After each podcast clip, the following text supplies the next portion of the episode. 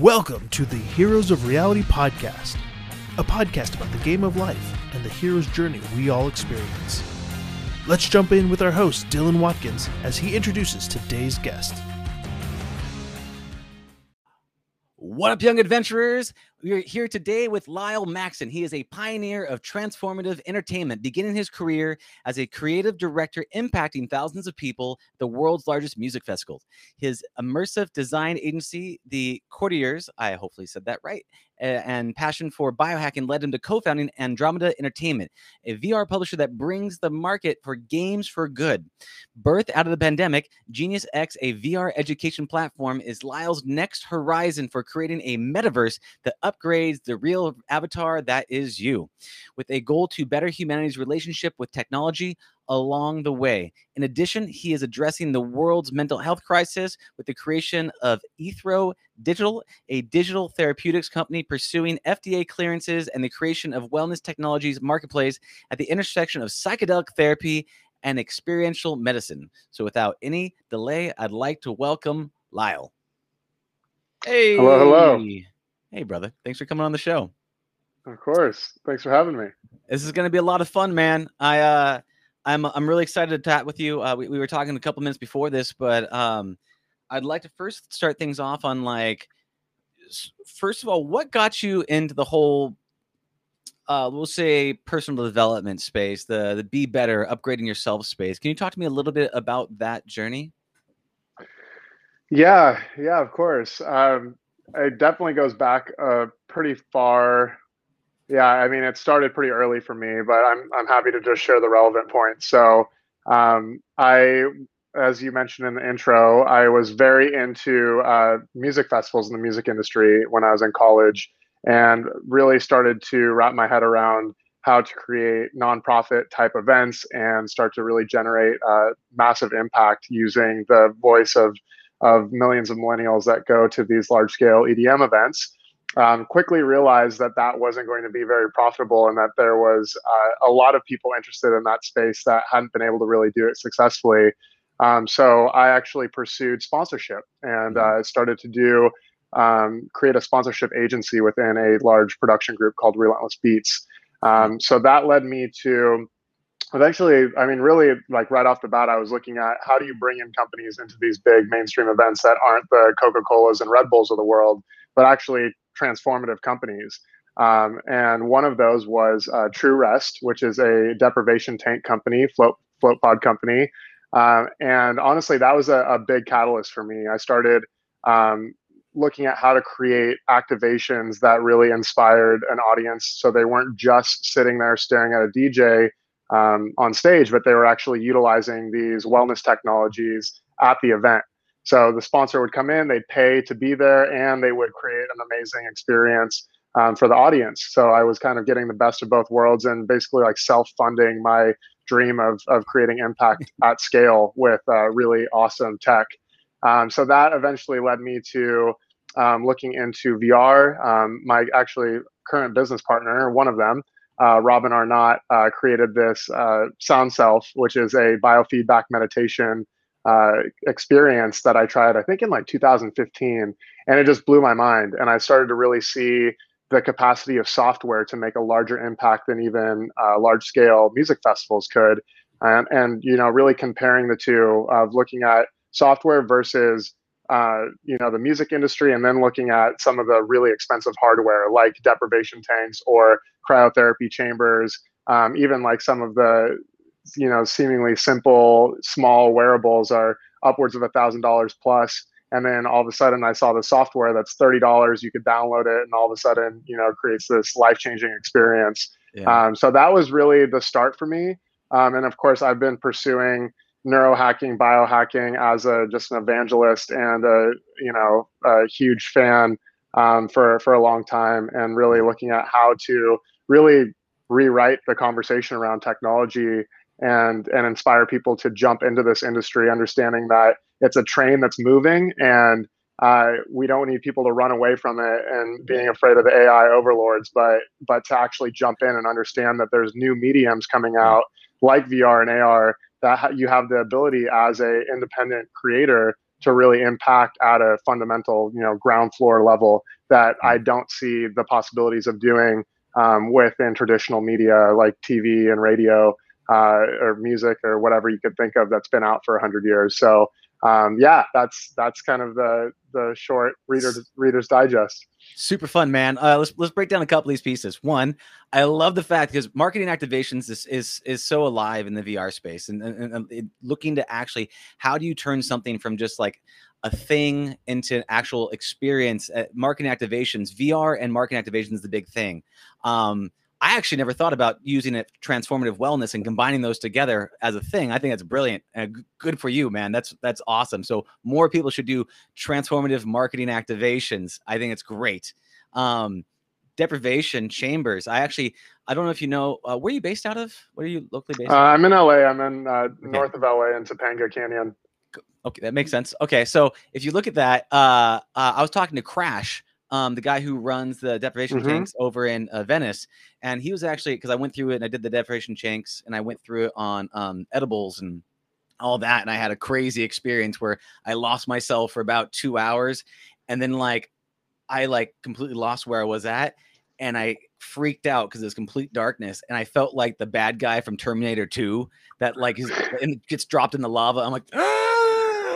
and I like jumped out. I was like, "Oh my I've god!" I've had that experience before. I've had that exact experience. Before. You know what I'm talking yeah. about? I was uh-huh. like, "I'm gonna die," and I came out. I was like, "Oh, oh, okay. Here's where I'm at." But I was talking to Crash, and Crash was saying that he was trying to use the deprivation chambers as actually a form of learning, where he'd actually take the lightest um, uh, field of view for um, almost like a projector screen and put it on the inside of the tank, so that you're basically, you know, the best way to learn is by removing all of the distractions and no better way than being in a deprivation chamber where you lose all distractions possible um, uh, vr is an amazing mechanism and, I, am sure it's probably a bit more cost effective than his system but it is a pretty cool thing to think have you ever thought about combining like the deprivation tanks and the learning systems together into one one system yeah, well, it's interesting. Uh, you know, I bring up that that story too as an origin story because it relates so well to what I'm doing now. Uh, mm-hmm. My business partner with um, Genius X, which is the education platform that we've been building in VR. Uh, he's the founder actually of True Rest. So I met him through the festival world, but he's yeah easily the largest uh, deprivation tank company. I think they have like 40 plus locations open around the U.S. and like 100 sold. They have a big franchise model, kind of like the massage envy of, of you know float spas. Um, and and yeah, I mean we've talked a lot about that. Um, and and yeah i mean you you hit it right there. It's like vr is much more accessible and i believe creates a similar hyper learning uh, experience. And there's a lot of science that's out now around you know improved cognition memory uh, confidence you know actually being able be able to apply the knowledge that you're learning as opposed to just passively asynchronously you know consuming it. Um, and yeah we have talked about putting projectors inside of the the deprivation tank specifically for um, not around really hyper learning, uh, mm. which I know like the Navy SEALs and things are are actually doing, um, but but more around uh, using biofeedback and actually creating uh, a deeper meditative state and taking it from being sensory deprivation to like almost sensory overload, you know. Uh, but doing it in a, in a very thoughtful, uh, intention based way of of just connecting with your body and your voice. Yeah, that's powerful. And you're right. It's you're you're basically taking your your inner modalities and bringing it to the surface and making it become consciously aware and using that kind of system to be able to to leverage that to, to get to where you want to go. And i think a lot of times we're unconscious of our internal modalities and structures. And if you can take that biofeedback and bring it to the surface and have people become aware of it you know awareness is the first step to the transformation of people having. So i can absolutely see where that wants to go but deprivation tank is so much more expensive versus you know a quest 2 headset that you can order on amazon or at least you were be, you were able to order it. Now the whole being sued thing and they're gonna a couple of weeks and come out with a new mask and all that stuff. So uh, what do you think let me ask you this how does psychedelics play a role in this transformative experiences that you're talking about now? And and how has it personally played a role for you?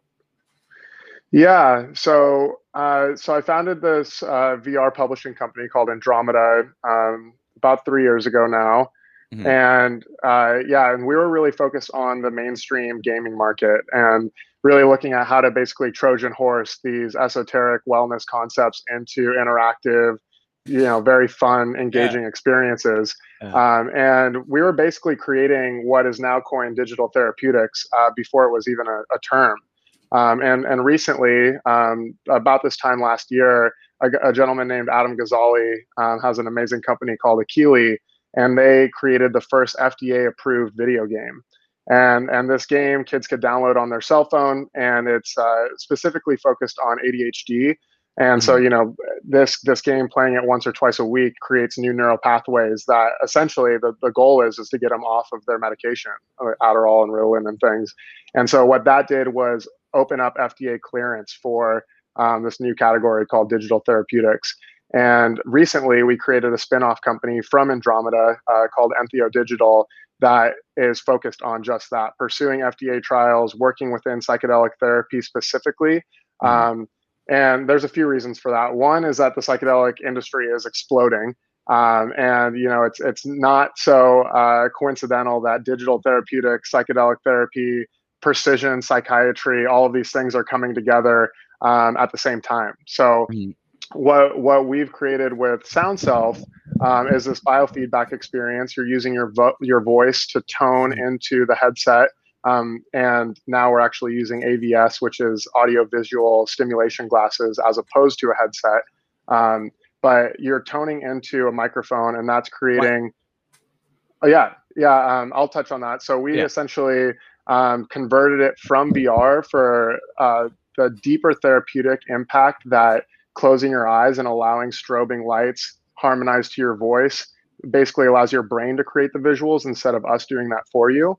Um, mm. It's also much more cost effective. So it's not only more therapeutic, but um, the price point on these AVS glasses is around the price of what a Quest would be, except you could just plug it directly into your laptop where um, SoundSelf in its current state for VR is just PC VR. So, you know, taking it from like a $3,000 setup with a gaming computer to now a $300 pair of glasses that plug into your MacBook. Uh, so that, that was the two big reasons. Uh, But mm. yeah, essentially the experience is that you're toning. So you're you're prompted in the beginning with a guided meditation to start to use your voice to harmonize or vocalize. I'm not a singer at all, so what I typically do is just chant like oming. Um, but it's any sort of humming or prolonged mm. tone. You could scream into it, and that basically creates a feedback of your voice sounding like a choir um, and then creating haptic sensations, so the vibration of your own voice, and then and then also simulating uh, visuals to that. Yeah. Uh, so it drops you into a very deep meditative state. And why that's relevant for psychedelic therapy is we've been doing some pilot studies, and we're actually now diving into much deeper research. But the initial pilot studies show very similar brainwave scans as a full dose of psilocybin mushrooms.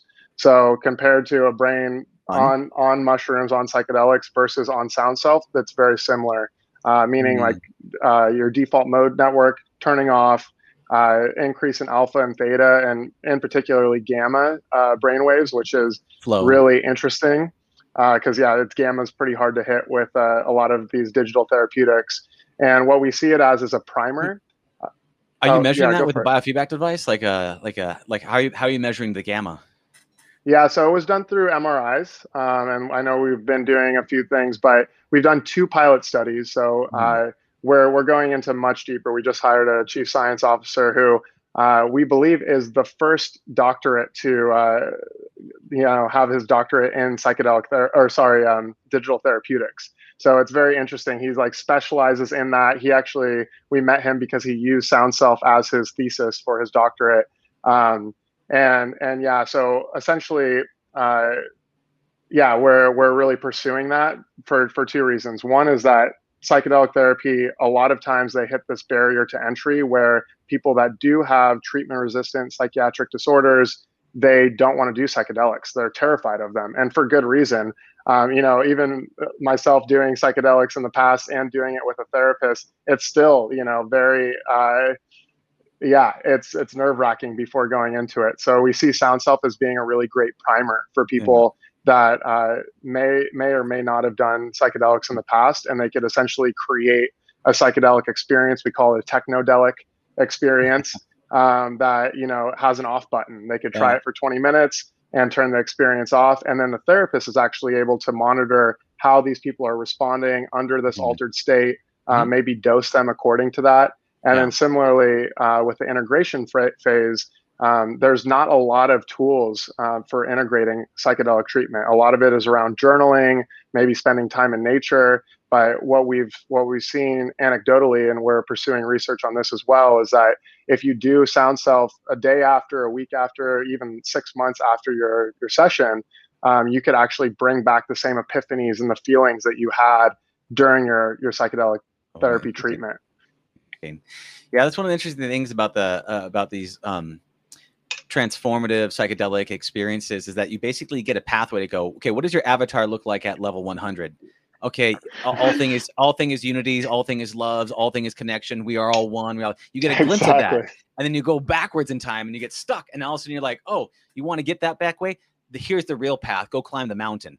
And so what's cool about Mhm. that is you're causing this glimmer effect. You allow that to, you you you open the door and you allow them to kind of get more it, the integration phase and so you're, you're allowing them it sounds like you're you're creating space for that integration phase that allows you to kind of move along more quickly and power level um, up to that avatar self which is really cool Um, exactly yeah i mean it's really cultural too you know like Mm. the the fact that we do these these psychedelic treatments or like go off and take mushrooms with friends and then you have to go back and and just be in the world and you know go back to your laptop go back Yeah. to your your everyday work to enable people to use these these types of tools that are extremely again fun. They're not like eat your vegetables where you have to do this thing um, but that's actually something that you want to go back to and it's just integrated into your lifestyle enables you to you know create that lasting effect.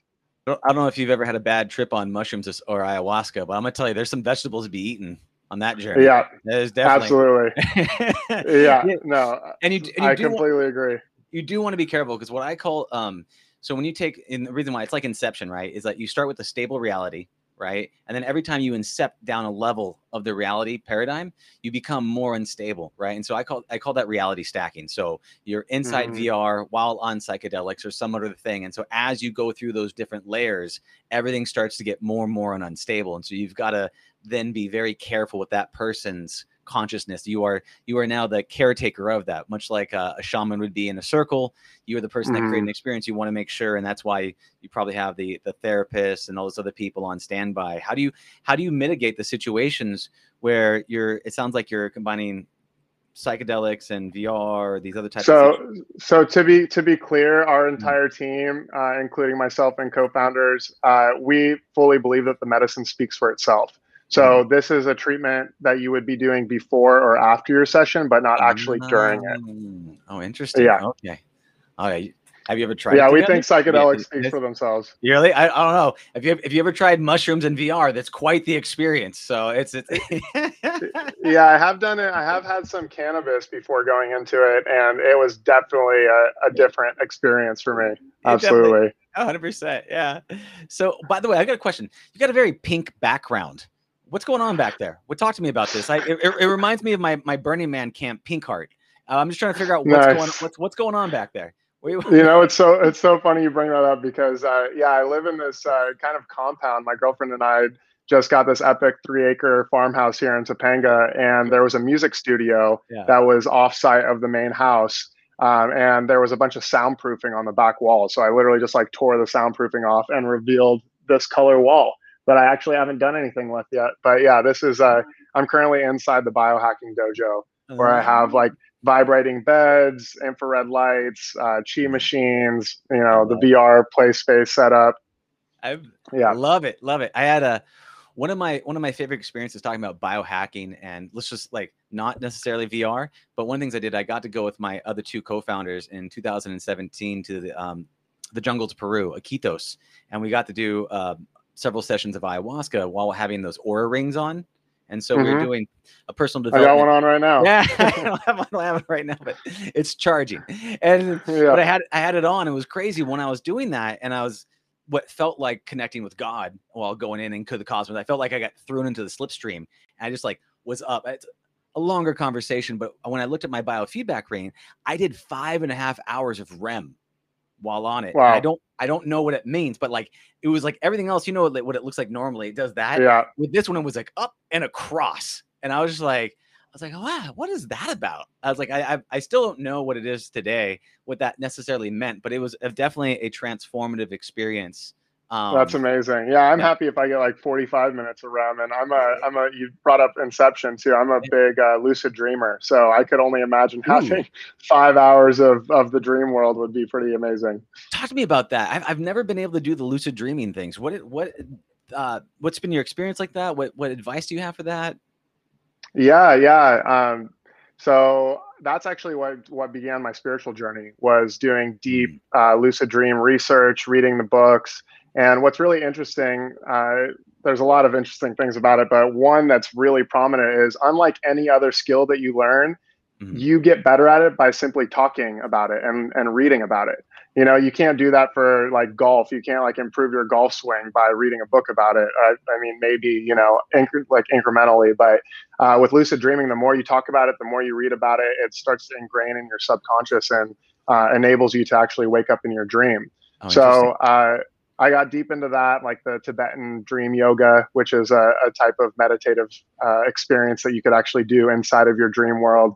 Um, and yeah, I mean, there's some amazing books. There's one called uh, Just Lucid Dreaming uh, by Robert Waggoner that I highly recommend. It's basically like a step by step guide that's incredible. Um, and yeah, I mean, there's a lot of really useful tips. I, I, the one Yeah. that I always give people just to start off is is having a dream journal. Um, and I don't even use like a notebook. I literally just use the notepad on my phone. Um, and even if you don't remember your dreams, simply by waking up and typing into your phone, I don't remember my dream. Like I'm feeling good while I wake up. Like maybe you know charting your emotional feeling when you when you actually get out of bed.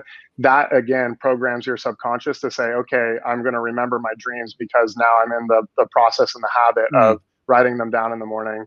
And you know, Mm. there's there's a lot of steps to it, but um, and it's definitely not consistent. I'm I'm happy if I get a few lucid dreams a month. Um, but you know, it's basically like our original VR. That I I call imagination the OG VR because it really Yeah, is. there you go. Because you can we can do it. We can do it to a certain amount of fidelity. The only issue is that it's very it's siloed, and the only issue is that the the data bandwidth the between me and you is is only so much. So like, um, you know, a picture's worth a thousand words, and a thousand words make up a video, and a thousand videos stitched all together is probably a 360 experience or whatever you want to call that, right? But the issue is is that what's inside my mental model state when I go, you know, picture an elephant right? You're, and then the only thing is, I there's only a certain amount of bandwidth going between me and you on that process. So I have a good model, you have a model, but then we have to reconcile those models by us colliding with, well, I, what I meant was a pink elephant. What I meant was a stand on hind legs. What I meant was this. And so the problem is we don't have those perfect words to connect. Mhm. What are your thoughts around Elon Musk and Neuralink? And and going into that, would you do it? What do you feel about that? Can you can you talk to me a bit about your your thoughts, feelings, and things around that? Yeah. Um, the short answer is no. I wouldn't do that. Um, yeah, I'm I'm very much uh, not a transhumanist. Um, I have gone to a few conferences that have literally been like centered around cyborgs and like you Mhm. know what that looks like. Um, I think the woman that hosted the last conference I went to was she was born without an arm, and so she has this like amazing prosthetic robotic arm that she could control based off of just like flexing her you know her shoulder, her neurons in her Mhm. shoulder. Um, and she was like on a Super Bowl commercial shooting archery with her bionic arm. So it was like a really cool concept. I was like, okay, obviously the medical applications are amazing, but then you get into like the whole conference, they were just eating like, you know, they were drinking Coke and like eating bags of chips were like the the snack on the on the table. And it's like, okay, clearly like people are just trying to shortcut, you know, their Yeah. health, their longevity, their consciousness in a lot of ways. And I feel like that's what Neuralink really is. I I mean, as a, a futurist, I, I'm always thinking about these things, and I, I do see this polarity happening in the next Mhm. 10 to 20 years where people are either going to be using technology in a way to improve their, their current state, meaning something like SoundSelf, you're using vocal toning. You could take the VR headset off and then you still have that tool. You're acquiring a tool that you could use in your real life. You could go out and sit in nature and use vocal toning that, you know, tribes and Buddhists and you know people have been doing for millennia um, as a way to drop into a parasympathetic state. Um, or you could you know unplug this this chip into the back of your brain that induces theta brainwave states at a push of a button. um, I, I am a very strong uh, believer in you know naturalist. I think it's going to be two ways. It's going to be the cyborgs versus the naturalists, and both people are going to be using technology. Um, it's just a matter of how you use it. Are you using it as a way to um, you know like create a more positive experience, or basically like you know erase that and and uh, shortcut your way to whatever state that you want to be in? okay so one 100% agree with you uh to agree. I'm also going to call bs on a couple things you're saying. Uh you're you're a naturalist with uh those ear pods in your ear and a biofeedback ring on. And you and so um mm, yeah kind of right? And, and and i will agree but uh, technology is nothing more than the magnification of human intent right so if you're if you're a jerk or if you're lazy or if you're whatever the things might be the the, the technology only makes you more of that thing right it just mm-hmm. gives you a Absolutely. bigger voice it gives you a bigger thing so it depends on what do you use the technology for. If you are inherently a lazy human who wants to eat bags of Doritos and things like that and everything else, and that's not eh, everybody. Here's the thing: I one of the things that I believe is that the truest truths are usually a paradox being held at the same time. It's holding the exact opposites at the same time. Are we uh, an individual autonomous self that can make our own decisions, or are we collected to unity and and and all things at this at that? Are we are we completely selfish individuals, or are we collaborative individuals? We, we are both. We are always the middle path. We're yeah. always both, right? So it depends on if you take this technology and you and you and you say, okay, this is we're going to show you a better path, right? Like, uh, who was it? Um, Huxley or somebody. He's like, you don't try to change behaviors. You give them a new tool, and through a new tool, new behaviors happen, right? And mm-hmm. so, and so, it just depends on how do you design that to allow people to be able to do that. So one thing that you're talking about is using technology to reconnect humanity, both with themselves and the world and each other at large. Right. right. So yeah, if, yeah, I think it's. I mean, I'm really glad you called me out on it too, because yeah. when I think naturalist, I think you know, in 20 years, um, mm-hmm. are you using technology to enhance the real world, or are you using it to replace it? You know, yeah. and I think that's that's the big differentiator for me. And then looking at something, you know, like everyone being afraid of AI. Um, and I agree with you too. Like the technology is just what we program it to be. It's it's inherently neutral but at the same time it's like you look at ai and just the productivity machine and spinning that capitalism wheel and making us more efficient and you know live longer and whatever it is um, and then there's the opposite and what you also t- touched on which is how do we create immersive connection technologies that actually bring us closer to ourselves as opposed to pulling us away from ourselves yeah. and eventually being you know a floating brain in a vat uh, being plugged into a simulation. as long as you got hooked up to that pleasure dopamine button that you can just hit, you know, it's it, it, it all. Not for me, man. I think honestly, I think the biggest thing is it would just trap you in this dimension. Like mm-hmm. I, am a firm believer okay. that there's life after death, and if you're going to trap yourself in a 3D or even less, you mm-hmm. know, a uh, a computer version of yourself, then you actually won't be able to move on um, and that's terrifying. That's like hell to me. well, you're right, but you're talking about that. It's we always transcend through the death of ourselves. We tra- the death of our ego, the, the death of our identity, the death of thing. That's the only thing that allows us to get to where we want to go. So if we stay in this lukewarm bath of comfort, whether it's just a brain or entire body, um, mm-hmm. you know, uh, it, you, you're not. You can't transcend. You need the death to get rebirth. Mm-hmm. But if you, let me put it this way Elon Musk comes it out, and you know you're not the first monkey in the space. Let's just say there's ten thousand ahead of you. All of a sudden, there's new a new type of thing where they, they plug it into your brain, and you can click a button, and now you got 20 new languages in your head, and now you can travel the world, and you can be you can you can now feel like you're a part of everyone's culture because you can speak the language, right? Would you do it then? Like, at what point do you do it before you're like, you know what? Everybody here speaks a thousand languages. Like I watch my grandma who doesn't know how to use her iPhone or have an iPhone or has ever been on the internet. And it, and it always reminds me of the person outside the party who's like all cold and looking inside through the window and they're like, oh, they're looking like they're having a great time. Right. Like that's what I see.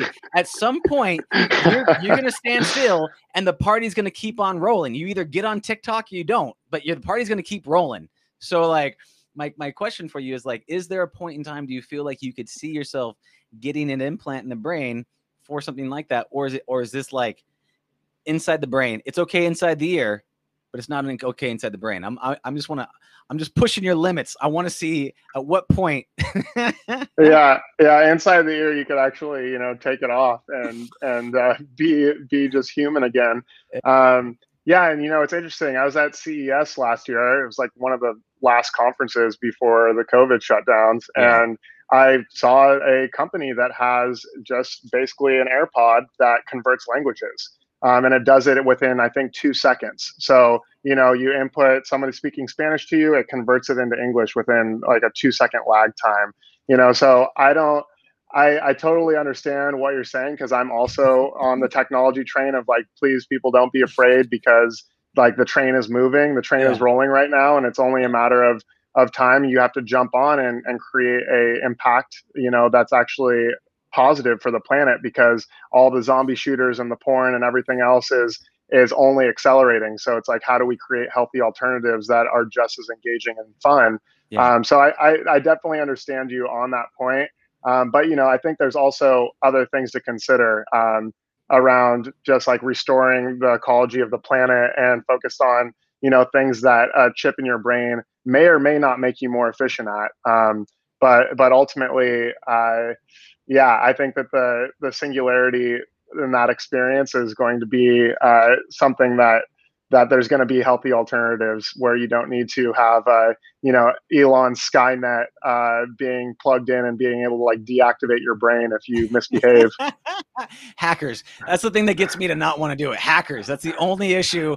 I don't mind like you can hook me up to so many different devices. I've already got like you know there's a, connected to all these different. I mean, right now we're connected through time and space. Like humanity's superpower, one of our superpowers is to use technology to connect through time and space we first did it with language and then we did it with signs and then we did it you know on and on and on. It's, it's just the next evolution. We are we're using technology to rec- recreate unity. That's what it is. And it just mm-hmm. all depends on the only thing is we have both the dark and the light in us.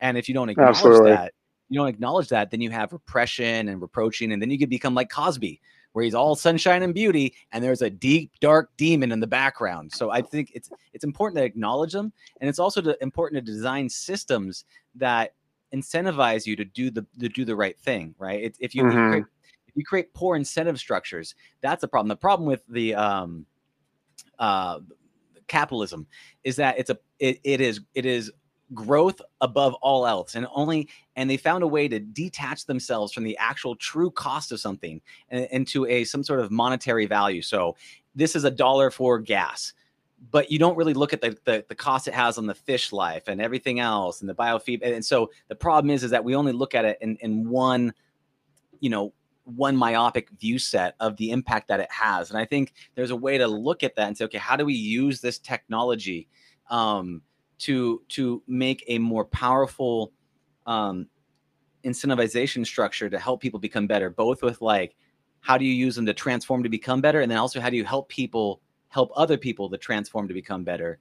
And I think that's something that um, we're very both in alignment with. And I'd, and I'd love to, I'm gonna, i am gonna dive into that. Um, but one thing I want to say about that is like, you can, you can always run on two fuel sources, right? Eh, with everything, sugar, destruction, right? One kind of thing. Sugar is one kind of, it's immediate, it's fast, it's going, right? Sugar's like fear, immediate, fast. It, it's useful. It gets you up and going, but it's not sustainable. You can't run on mm-hmm. fear forever. You right, first brain, second brain, fast mind, slow mind, right? Same thing with keto. It's a healthier fuel source, right? But it's slower to get into gear. So, mm-hmm. so my question for you is knowing that that's important. Like, how do you how do you plan to structure uh, your um, we'll call it transformational metaverse? How you plan to use that to actually to to help people evolve themselves, knowing that we have both sides of this both the chimpanzee and the bonobo inside of us? That's a great question. Yeah, I mean, well, what we're doing uh, with with Genius X, which is the VR education platform I build, have been building with uh, Joe Polish and, and Nick Janicki, who I brought up um, mm-hmm. from TrueRest, um, is really, yeah. I mean, looking at it, it's so funny. You were talking about how you like to do the the podcast format as the hero's journey arc, because that's mm-hmm. very much what we're thinking about for uh, educational experience. But you know, again, it's like the sugar of that experience is the awe factor of being in a virtual metaverse where anything's possible. You're infinitely creative, and you know you're able to do things in the virtual world that you could never do in real life. Um, and then the the long term, uh, the keto version of that is actually being able to utilize skills that you progress through as you unlock doors and modules and content and apply your knowledge in an actual virtual world where you know say you're learning how to do public speaking now all of a sudden boom you're up on a virtual stage talking in front of 100 people um, you're actually acquiring those skills and then you're taking your headset off and applying them to the real world so you know utilizing the technology mm. as yes this is the most fun thing that you could possibly be doing if you want to learn anything and uh, the long term effects are going to live with you forever. Yeah, yep, yep. That makes a lot of sense.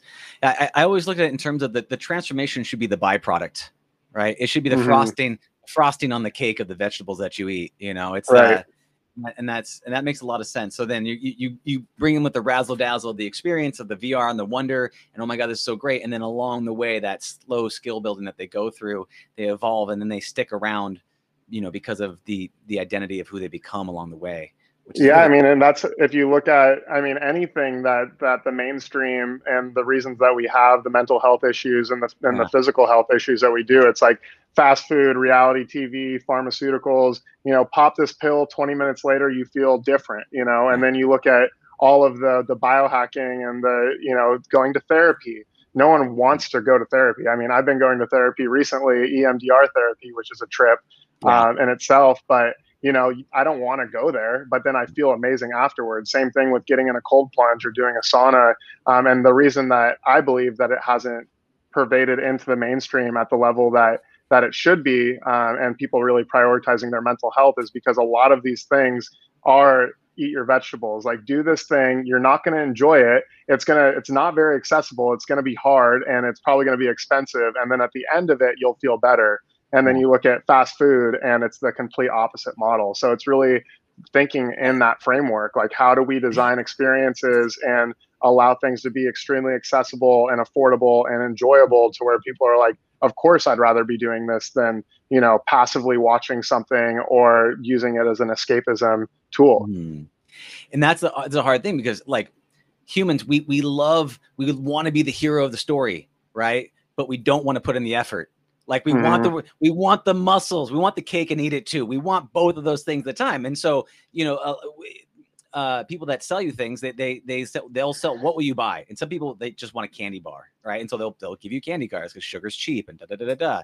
So it's like, how do you create a system that inspires people to, to want that struggle, to want that pain, to want that growth? It's it's really hard to be the the dungeon master and the player in the game of life. And so you've got to like whip yourself to move forward on the path when you don't want to because it's a challenge and you need to find some sort of meaning and purpose that can keep you going on that grind which is um, mm-hmm. um, or you can trick people and make the grind fun uh, there's like a, a, like there's like a zombie run game where you, you're, you're running being chased by zombies and like as you run they get closer to you um, it's pretty funny it's pretty funny it's uh, that we've done um, one, nice. one thing one thing I want to mention is that EDMR. So uh, EMDR, uh, that's a rapid eye movement for basically a desensitization of, of negative experiences. It's like um, you know, imagine a negative uh, uh, memory, and then you you move your eyes back and forth, and you kind of like same thing like you put a knot on the back of somebody, you put your finger in there, and then again it shakes that pain loose over time. It desensitizes you to that experience. Um, I've done it. it. It's pretty effective um, as a system. And actually, the reason why I'm bringing up that the challenge I, I, invited you to, what I put together for a transformational VR, um, we had a whole bunch of people come in. Um, and I taught them in five days, you know, okay, what is transformational reality? What is the metaverse coming? What is happening? You know, how, why is it, why is it so important to design things that aren't just fun, but also transformative? And what does that look like? And we had a whole people, a whole bunch of people. And I, I have ran hackathons for a mm-hmm. number of, since 2014 for a bunch of different universities and groups and organizations. And, uh, and doing this thing online, I kind of dragged people through the deep end and had them ending up pitching uh, to to Rev Kyle and Tipatat um, mm-hmm. at the very end, and uh, and going from like not knowing anything to that was kind of like the deep end. But the guy that ended up winning, uh, Lee, um, he actually is making a um, an uh, EMDR virtual reality application, um, and he'll be designing that out. And then um, amazing, yeah. Once he gets ready to showcase that, I'm gonna then um, uh, um, uh, reconnect him with Tipatat and Kyle, and we'll all take a look at his progress from it. But it was really cool to put together this event, and um, and watch something that could actually be usable because you know this EMDR is something that could be very doable in VR as, a, as an application. It's a simple concept. It's just the execution, like you mm-hmm. know, with mm-hmm. most, with most businesses. So um, I love that you brought that up because it literally leads right into transformational virtual reality and how you can apply it. Um, Amazing. Yeah, I mean that's a, a huge uh, part of my my many hats that I wear is is really scouting these conscious developers. And um, you know, as a publisher with Andromeda, um, where we're always looking at new content that we could fund and bring to market. Um, we actually are are currently looking at three or four titles and and wanting to bring two of them to to market in the next year. Um, and so I'm constantly talking to these, you know, very alien. I call them alien developers because unlike most computer programmers, they're extremely embodied you know, meaning that they're that they're doing the transform transformational work, they're meditating, they understand how to move in time and space, you know, they're connected with their body, which is extremely important for VR just in general, but when they're designing these experiences, um, you know, it's amazing to see. And there's more and more of them popping up all the time. And um, yeah, I'm kind of like head hunting. And, you know, I've even been thinking, dreaming up a, a just like creating some sort of mastermind group around around just conscious developers and you know just ex- exchanging ideas around biometrics and how to integrate biosensors and what they're doing with you know again like trojan horsing these esoteric concepts into their yeah. games and um, yeah so we we actually recently signed a title um, with Funktronic Labs, which is oh, yeah. an amazing studio that put together Fujii, um, which was a, a big uh, Quest One uh, hit that I was a big fan of. Um, so we are not starting development with them for uh, another maybe eight to ten months. But mm-hmm. uh, the code name of the game is Hyper Cruiser, and it's very much focused on like a space exploration game where you're actually using your biometrics to control the environment. You know, mm-hmm. you come up across a bunch of meteors and you ohm into the headset and like break the meteors apart using your sonic weapon. You know, so like we're really starting to, to I've, I've been enjoying the creative process of actually working, uh, you know, on the storyline and things too. But that's where we get super excited is like, I love designing these experiences, bringing them to market. Uh, I love the fact that we could help fund these projects and, uh, you know, continuing to cultivate community around it. Because when we talk about transformative practices in general, the most important thing is the community built around it. And that's why companies like Facebook are pushing so hard on social VR not only do they know that that's how their applications are going to grow, uh, you know, at at speed at the at the speed they want, but it's also as a community, it's so important to hold each other accountable and to be able to progress on our self development journeys with people um, that are doing the same thing. 100% agree. And uh, Facebook, as their typical path, is to see other technologies, reverse engineer it, and then use their big marketing gusto to out push, push those people out. That fell flat on the face when they tried to do Horizons. Like, oh, we're going to mm. copy Rec Room.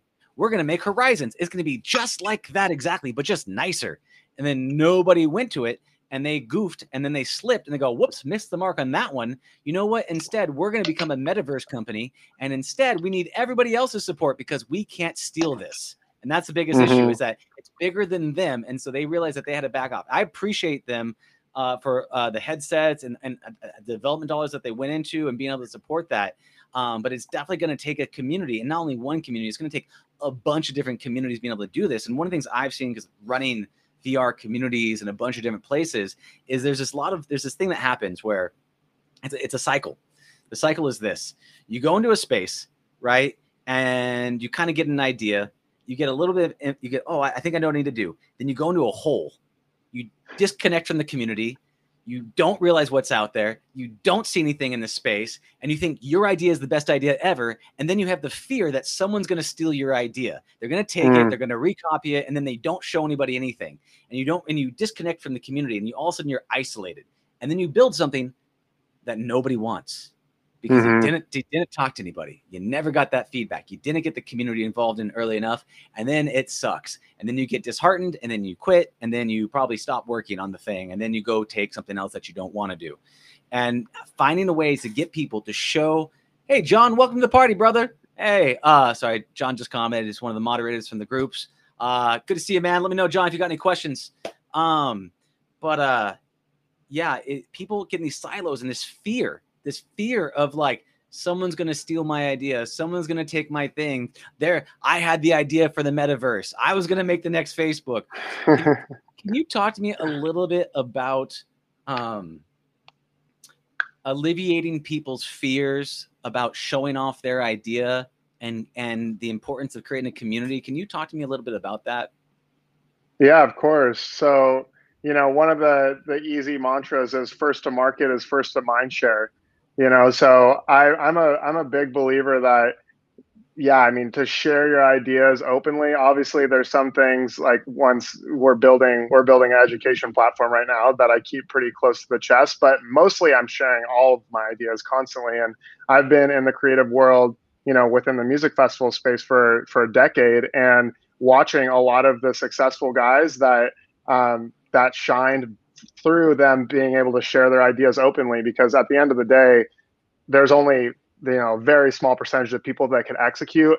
And you know subconsciously uh, you trying to execute on someone else's idea is probably not going to lead to a successful project. And then on top of that you know i would share my ideas openly for all sorts of cool activations and and now with vr experiences because a i hope that somebody does it because i can't possibly produce all the ideas that come into my mind and i'm sure most people are like that. Um, and and b like when somebody actually here's my idea i'm already 10 steps ahead of what i'm sharing with them you know? I've already been processing this so much and and working on it for so long that the glimpse that they get of where i'm at now is only a fraction of you know what it's going to be in the future. So i think it's really important to just have confidence in yourself and understand that uh, most people are not out to get you. They actually want to help and, and bounce ideas off of you, and you're more than likely actually going to receive not only you know pause like constructive criticism, but you're going to receive some ideas from them as well. And it's all about this, you know, kind of the Da Vinci effect, which is essentially not trying to be good at, at one thing, but combine the two or three ideas that you really enjoy and that you're skilled at and then that becomes a whole new industry and you become the leader in that new field that you just created. So you know thinking about digital therapeutics like how do you combine biofeedback digital therapeutics and psychedelic therapy? We might be the only company doing that in the world um, if not you know the one of the first. So it's it's interesting to just think about it in that way of not trying to be the best doctor but all of a mm-hmm. sudden you know combining these different modalities. And I think really sharing ideas with creators in that space will allow you to stack those experiences um, and make a better product. And like you said, utilize the community to to form something much more epic than you could have ever imagined. Dude, hundred percent, man. I told I totally agree that uh, uh, the first uh, markets first to mind share and then the, the, idea also the hive mind is always better than the individual self. And so hive minding that thing out there and then knowing that people are I, I still think people are inherently lazy. Like you can give them an idea go, go go try to go execute it. Like you know what it you know what it takes to go build especially a multiplayer virtual reality experience. If someone's yeah. just like i've got this idea like you know and that and that's the whole reason why i put together like i'm you know i'm also working on a thing of like how do i how do i help make a piece of this transformational metaverse? How do we make these experiences right? And if you're not going to make the internet. There's not going to make you're not making the internet right? And there's going to be some kid tomorrow that finds a way to make a billion dollars online. And we are 10 20 years behind where the internet is. And so it's really about like i think one of the challenges people have too is is they don't realize that to, to be an entrepreneur virtual reality entrepreneur anybody you are of service to the people. You are serving someone else. You need to provide value in that space. And if you only hold that, like, oh, I know what I'm gonna do. I'm gonna create this NFT cryptocurrency uh, uh, thing, and then and then I'm gonna go into the marijuana industry, and it's gonna be it, it's it's you're just trying to find that quick buck. And if you don't really find a way to be of service to people, you, you are never gonna grow. But like there, you know, Bing still exists as a thing, and there's people using it, right? And so I just I just I just think that yeah, trying to get people to open up their hearts is going to give them so much more, but it's so hard because they have that fear, right? Everybody wants deep connections. Nobody wants to be vulnerable, right? It's, right. it's just it's a challenge. So mm. what what's your what's your what's your big holy grail hope to God for making this um uh, upgrading yourself metaverse? Uh, well, I'm working on it. Uh, you know, with with SoundSelf we really so you know there's there's two parts. I'm very much focused on mental health, and I'm very much focused on education. I see those two uh, problems uh, that that need solutions as essentially the foundational pillars for the rest of the chaos yeah. that's happening in the world. If we can improve those two qualities, at least in my opinion, then everything else shifts. Um, yeah. So on the mental health side, the grand vision is that we essentially create a STEAM platform for digital therapeutics. So you know, as a publisher with Andromeda, we were we're constantly looking at publishing content, but as a digital therapeutics company, we're actually looking at acquiring content bringing those teams on board and then creating an ecosystem of, of different digital therapeutics for things ranging from psychedelic therapy and assisting with clinicians to things like depression, anxiety, whatever it is. Um, but essentially creating a platform that, uh, in you know most cases, could eliminate pharmaceuticals. That's that's kind of the goal, right? Is like okay, there's obviously pharmaceuticals. There's there's a yeah yeah exactly, uh, but you know there's some pharmaceuticals that people need and that's yeah. you know that's a fact but there's a lot that people don't and and i've been blown away by seeing the companies that that surround us and that the products that we're building and understanding their capabilities so that's on the mental health front and then on the education front uh, i actually rewatched recently waiting for superman which i think was the number one documentary back in 2010 uh, it's incredible, and it's all about the education system being broken uh, here in the U.S. and what led to that. Um, and it was extremely inspiring for just a more long-term vision of mm. what VR and education could do. But a big thing that they focus on in that documentary is around that the student is really only as good as the teacher in a lot of cases, and the teachers aren't being incentivized to teach at a higher level. They're not get, being paid bonuses. Um, a lot of them have tenure, so even if they fuck up really bad or they're you know awful teachers, they they don't get fired. Um, and there's this really you know corrupt system uh, within the education, uh, like K through 12 is, is mm-hmm. what they really focus on. Um, so you know with VR and education, not only do I see it being able to access the best teachers in the world, but you're able to do it at the fraction of a cost. So, you know, a headset now is $300. I imagine five years from now it'll be a hundred bucks. Um, and right now, a laptop is 3x that, a smartphone is 3x that. So not only could we provide education at scale um, to underprivileged youth and third world countries, but then you're also able to create a learning experience that's a hundred times more engaging and impactful than anything that you could do on Zoom, um, and a lot of times in person as well. So uh, it's a, just a matter of yeah, for me, it's it's those two lofty goals: getting rid of the pharmaceutical industry and getting people in touch with themselves to uh, sustain mental health, and then uh, rewriting the education system where you could you know ultimately change your life with a headset right from the comfort of your home. This is so fun. No, this is great, man. I, I think it's beautiful. You're that is amazing. Uh, curing mental illness because we, I think we all live lives. A lot of people live lives of quiet desperation, right? And they go to the grave with the song unsung inside them, right? And, and that is one of the biggest challenges has is how do you get people right? Yeah, I'm taking you've been to Burning Man. I take it you've yeah, yeah. a few times. Yeah, I bet. Okay, but if you look at Burning Man, right? What is what what are they really good at? Right? It's it's all about having your inner child come out, right? The, there's and you basically and they're, they're the whole thing is like this. Burning Man's like, do you want to come play with me? No? Okay. Do you want to come play with me? No? Okay. So you create this container that allows people to have their their inner childlike self be completely free. And and and ultimately uh, you got to find ways to be able to make that happen. There's um uh, a story uh Joseph Campbell, the Golden Buddha. Do you know about that story? Mm-hmm. Right? So like the, the monks village the the mongols come and raid the monks village the monks run away they cover up the statue because it's made of gold they don't want to be taken. So they put all the clay around it and then they come the monks come back when the horde goes away only to find that they completely forgot about the statue. To a monk kid hits the statue a piece of gold falls off. They rip off all those pieces they find out that the the the, the buddha's golden the buddha's golden the buddha's golden. And that's the story about us and our trauma our trauma, our survival patterns, our original instances, whatever you want to call it, is all about getting you to remove the armor that protected your inner child and to get you to be completely um, um, let your own inner light shine. And the challenge is mm-hmm. this we both we we want to have our inner child be free be heard and and and and and, and really just shout it all out there at the same time we care what people think mm-hmm. Which creates inner civil war. And so if you look at that, if you look at what Burning Man did, Burning Man created this environment. Go, I don't care who you are. I don't. You be whoever you want to be. Do whatever you want to do, but be completely free.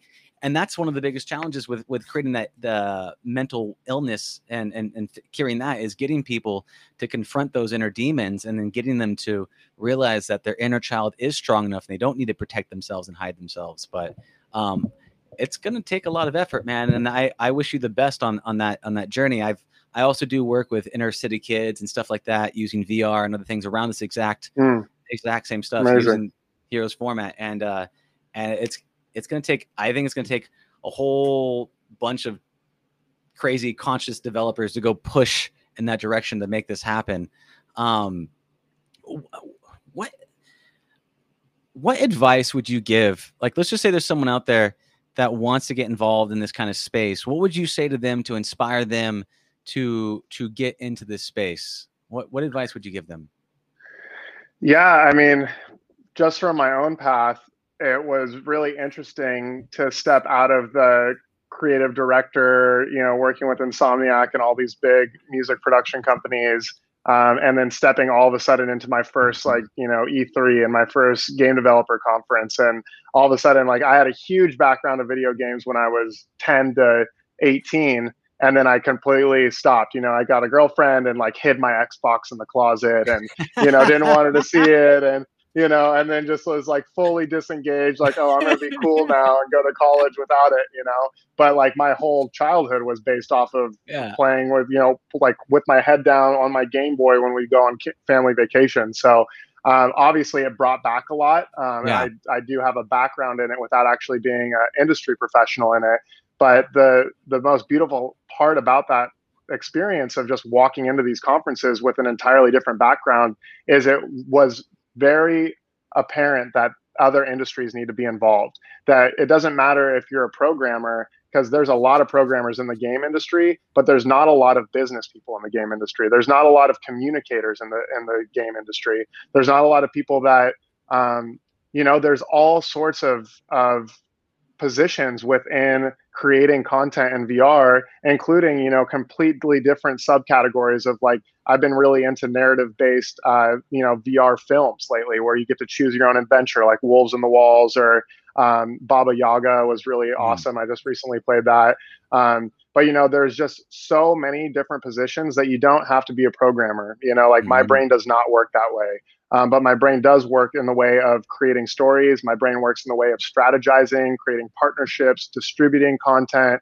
Um, so I think that that's a big piece to take is that you don't have to to go to to coding school or MIT to be involved in VR. You could take your passion and again, you know, uh, that's kind of the theme of the talk is this Da Vinci uh, theory of of really like taking that skill that you have and then implementing it into this emerging technology to become the unique you, the avatar that is, uh, you know, different from from everyone else uh, coding.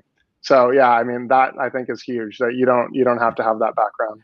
Yeah, it, it, it's it's not one way. You don't need to try to become something else. You just want to become more of yourself and apply it to this industry, which is mm-hmm. which is which is awesome. What um so we know what your holy grail is, right? Um, and we talked about this mental illness, getting rid of pharmaceuticals.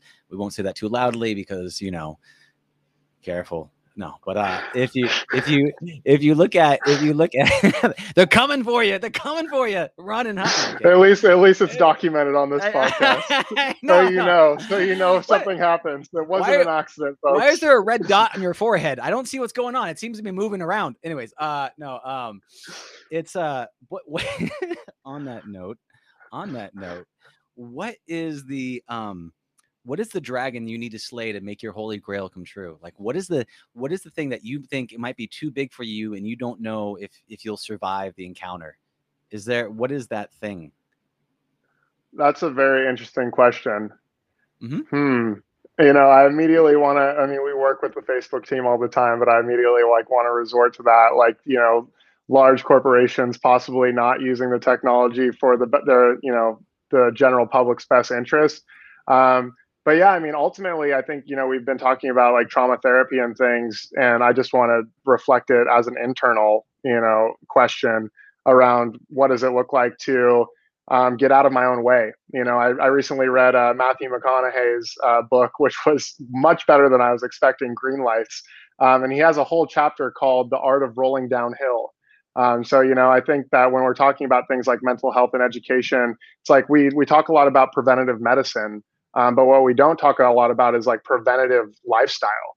So what does that look like in and not only like biohacking for your body, but preventative uh, soul care, you know, so you don't have these mental breaks, uh, educating yourself on the things that are coming so that you're ready when they get there. So I think really my biggest dragon to slay is just getting out of my own way and not only doing the preventative things that prepare me for the future, but also being more in yin. You know, that's a huge thing for me. I'm such a yang person, just like fire and action and goal oriented.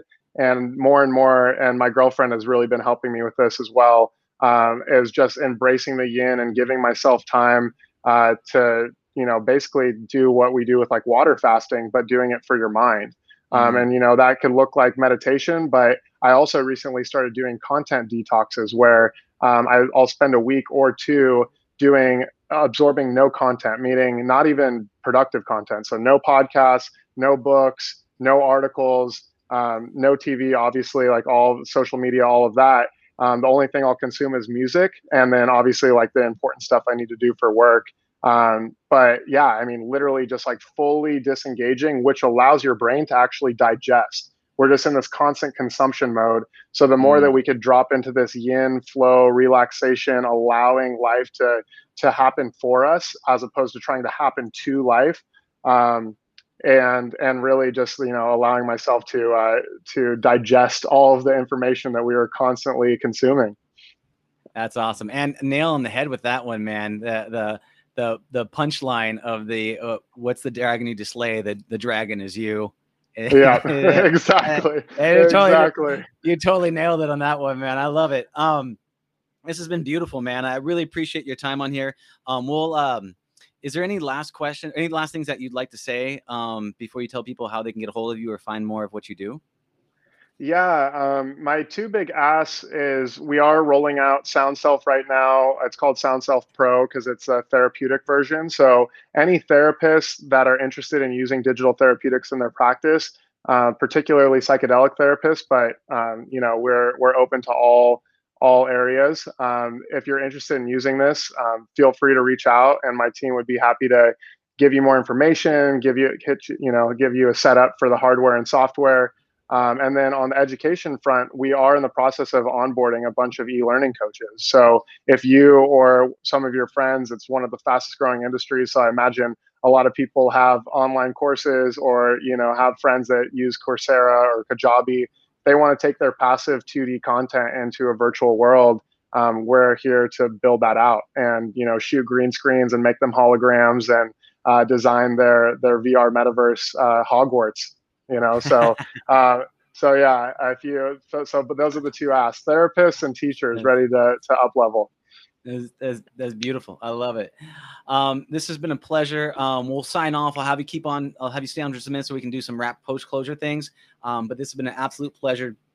Thank you for coming on. Uh, uh, this has been a blast, and I appreciate you. And I will see you and everyone listening in another reality. Great. Thanks, man.